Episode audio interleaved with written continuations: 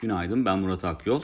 Borsa İstanbul dün güne oldukça zayıf bir başlangıç yaptı. Yurt dışı piyasalarda zaten e, kırılgan bir görünüm sergiliyordu. Bunun da etkisi var ve hemen açılışının ardından zaten %1'lik eksiği gördü endeks. Fakat burada çok fazla kalmadı. Bir saat sonra %1'in e, üzerinde artıyı da test eden bir BIST 100 endeksiyle karşılaştık. Genel olarak baktığımızda endeksin aslında e, kararsız bir görünüm sergilediğini söyleyebiliriz. Son dönemdeki yükselişin ardından aslında bu tip soluklanmaların son derece normal olduğunu da e, rahatlıkla söylemek mümkün. Endeksin son dönemdeki yükselişini tetikleyen unsurlar hala geçerliliğini koruyor. Bu nedenle temel anlamda çok ciddi bir zayıflığın e, ön planda olduğunu söylemek güç. E, diğer taraftan e, zaten yıl sonunda enflasyonunda %60'a yakın bir noktada olması bekleniyor. Merkez Bankası'nın kendi tahmini de zaten %58 seviyesinde bulunuyor. Dolayısıyla enflasyonun da yüksek olduğu dönemlerde yatırımcıların hisse senetleri tercihinin öne çıktığını düşünürsek Kısa vadede e, hatta yılın sonuna kadarki görünüme bakarsak endekse yukarı yönlü hareket etme potansiyelinin e, devam ettiğini söyleyebiliriz. E, teknik açıdan baktığımızda e, 7300 seviyesi kısa vadede izleyeceğimiz ilk direnç noktası bu seviyenin üzerinde kapanış yapmayı başarabilmiş değiliz. Dolayısıyla bu seviyenin öncelikle aşılması gerekiyor. Bunu başarabilirsek yukarıda 7500 puan seviyesi ilk hedef olarak takip edilebilir. Aşağıda en önemli desteğimiz 7000 puan. E, bu seviyenin üzerinde kalındıkça riskler e, sınırlı kalacaktır. Fakat 7000 puan aşağı yönlü kırıldığı bir senaryoda endeksten azından kısa vadeli görünümünde e, riskler içerdiğini, içireceğini e, göz önünde bulundurmak gerekir.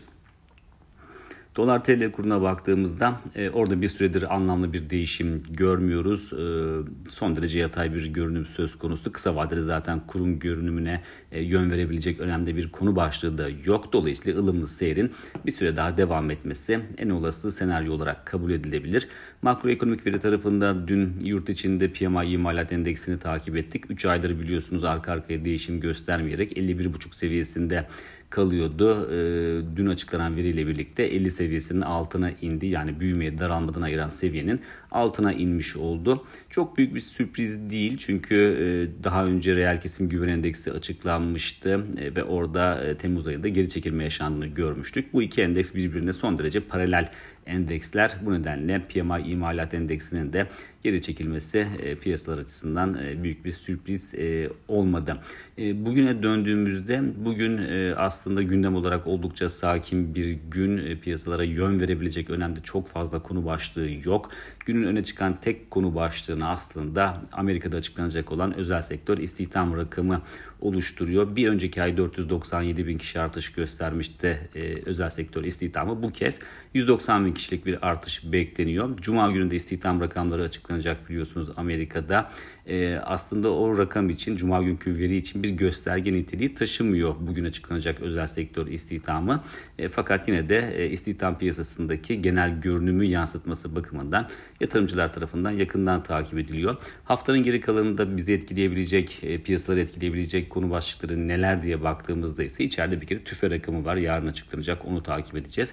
Bunun yanında Amerika'da e, Apple'ın ve Amazon'un bilançoları gelecek. Onlar oldukça önemli ve hareketlilik yaratma potansiyeli taşıyor. Piyasaların geneline e, yayılan yurt dışında özellikle Amerika'da piyasaların geneline yayılan hareketlilik yaratma potansiyeli taşıyor. Ve tabii ki Cuma günü açıklanacak olan istihdam rakamı da e, piyasaların merakla beklediği e, konu başlıklarından bir tanesi. Dolayısıyla bugün muhtemelen sakin bir gün olabilir. En azından piyasalara yön verebilecek gündem maddelerinin e, az olmasından dolayı bunu söyleyebiliriz. Ama haftanın devamında bu saydığım konu başlıkları nedeniyle biraz daha hareketliliğin artma potansiyeli söz konusu.